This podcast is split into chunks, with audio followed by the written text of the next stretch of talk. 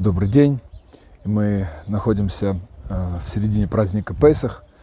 В нем мы много говорим о свободе, в первую очередь, а потому что именно тогда, 3334 года назад, в 2248 году от сотворения мира, мы физически вышли на свободу из египетского рабства. Но что важнее, мы вышли на свободу духовную, освободившись от рабских оков, страха перед египтянами и их божествами – те, кто сделал тот внутренний прорыв 10-го Ниссана, нашли в себе силы выполнить повеление Бога, взять барашка, а потом 14-го Ниссана обрезаться и принести барашка в жертву.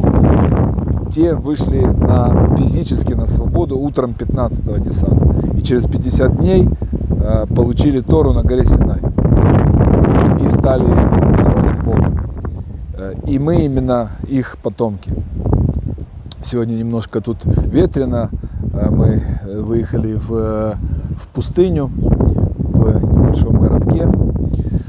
Так вот, мы родились как народ, потому что тогда в Египте мы начали выполнять волю Бога, и мы остаемся народом, потому что несем на себе эту обязанность до сих пор.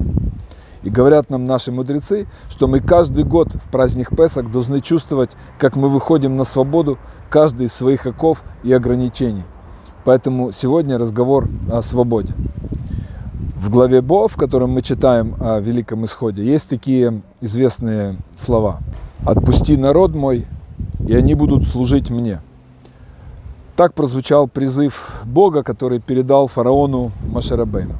Если цель исхода из египетского рабства в том, чтобы служить Богу, то где тогда тут свобода?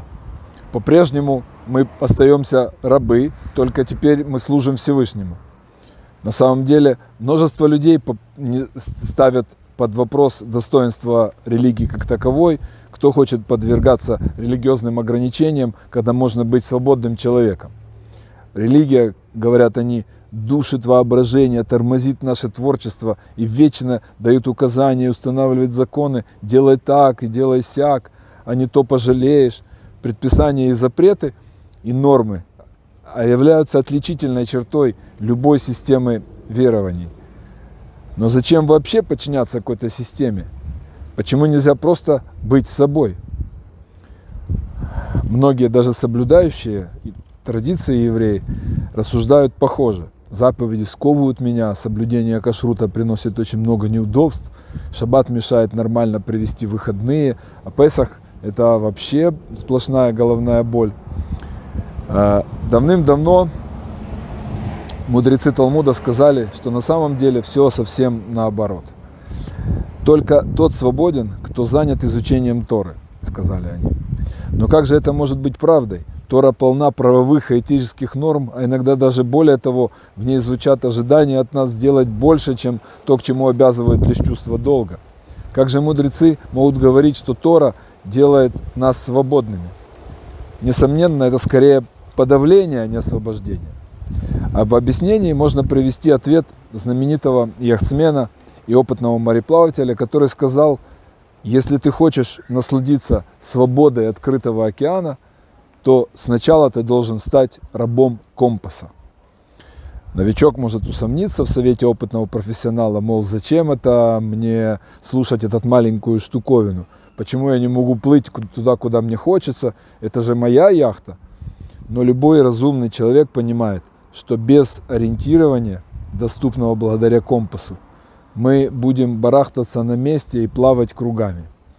Только следуя курсу компаса, мы поймаем ветер в паруса и сможем испытать восторг и наслаждение от плавания в океане. Если вы хотите насладиться свободой открытого океана, то сначала должны стать рабом компаса. Тора – это компас жизни. Она дает нам способ ориентирования, благодаря чему мы знаем, куда идти, куда и как туда попасть. Без руководства и указаний Торы мы, мы можем пропасть в порой бурных водах, водах наших замешательств. Без системы духовного руководства мы просто барахтаемся и бесцельно блуждая по жизни. Тора, как переданная нам через Маше воля Бога, является истиной в последней инстанции. Это воля Создателя, хозяина этого мира.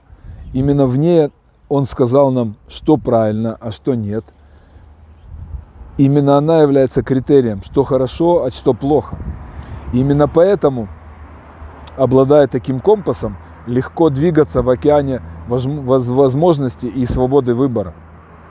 С другой стороны, в рамках жизни, выверенной согласно Торе, достаточно места и для спонтанности, для свободы и самовыражения. Религиозные евреи не клоны.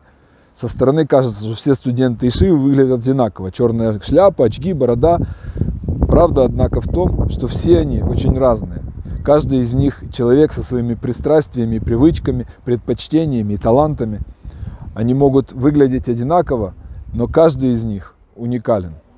Мы можем следовать компасу и все равно при этом быть свободными людьми, свободно делая свой выбор.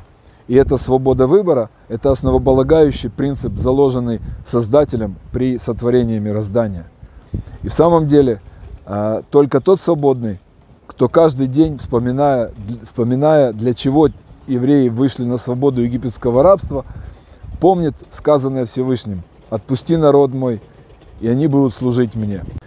Истинно свободен тот, кто из слов Торы старается понять, как это служить ему. Берет Тору проводником своей жизни и подчиняет себя его законам.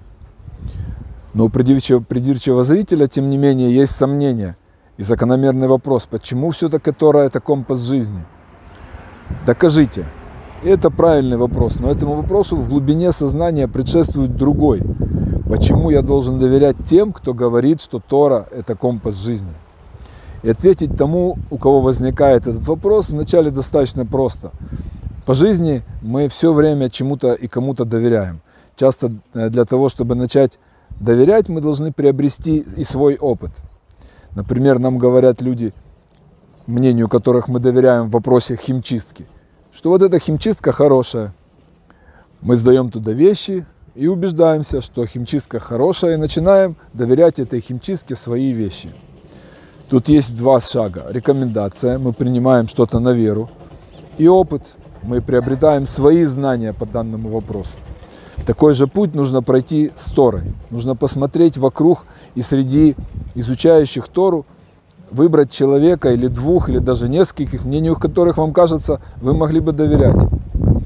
Если у вас предубеждение, насчет раввинов, например, если вам не встретился такой раввин, такое вполне может быть, то выберите не из раввинов. Есть много людей, которых много, которые много учились, обладают глубокими знаниями в Торе, при этом имеют широкий кругозор, мировоззрение, высшее образование и даже не одно и так далее. То есть имеют все то, что позволяет считать их мнение, что их мнению можно доверять. И тогда слушать их мнение в вопросе Торы принять на веру, что они правы, и начать самому получать знания. Тут получать знания в Торе, подтверждающие их слова. В этом и заключается заповедь. Каждый еврей должен верить и знать, что есть Бог, что Он управляет этим миром. Принять на веру и затем перевести в знание. Вера на иврите – эмуна, а знание – даат. И это понятия, эти понятия принципиально отличаются от понятий на русском языке как шлейф, тянущих за собой православное понимание. Я верую, ибо абсурдно они говорят у них. Это прямо противоположно тому, что транслирует иудаизм. Корень нашей эмуна, алиф мемнун, однокоренные слова э, в нем, верность, Амень – это подтверждение истинности сказанного. Или лейтамен – современное слово, как тренировка. То есть и смысл нашего слова иммуна – это тренировка на верность истине. То есть постоянная проверка сказанного нам и принятому на веру с первоисточником, с Торой, с истиной. Получение первичной информации, воспринимая на веру, обязательно должно нас привести к действию. И поэтому идаат – это не просто знание. Идея и мысль, спустившаяся к нам свыше, с которой мы долго разбирались, должна перейти не просто в знание, а в состояние, когда мы можем начать ее реализовывать, привести в осмысленное действие. Это и есть дат. И вот такой процесс от веры к знанию – это путь Торы, и это путь свободы. Ведь что ощущает человек, когда ему что-то не договаривают или не могут объяснить, ему кажется, что он чем-то зажат. И это правда, он зажат отсутствием понимания, отсутствием знания, это отсутствие возможности действовать. Человек же, который видит всю картину целиком, чувствует свободу. В иудаизме на все можно получить ответ, нет необъяснимых вещей, нет вот этого вот абсурдного «но». Любая вещь – это часть большой стройной системы, и поэтому можно объяснить, с одной стороны, почему любая вещь существует вот так, как она есть. С другой стороны, для чего она существует, что является источником и что является следствием. Потому что это система. И это еще одна причина, почему Тора – это компас, жизни. Так давайте во время этого праздника освободимся от части своих ложных убеждений о свободе и заблуждений о подавлении свободы в иудаизме, выберем компасом в своей жизни Тору. Хак Самех, Муадим Ля Симха. Остаемся и дальше в поисках смысла.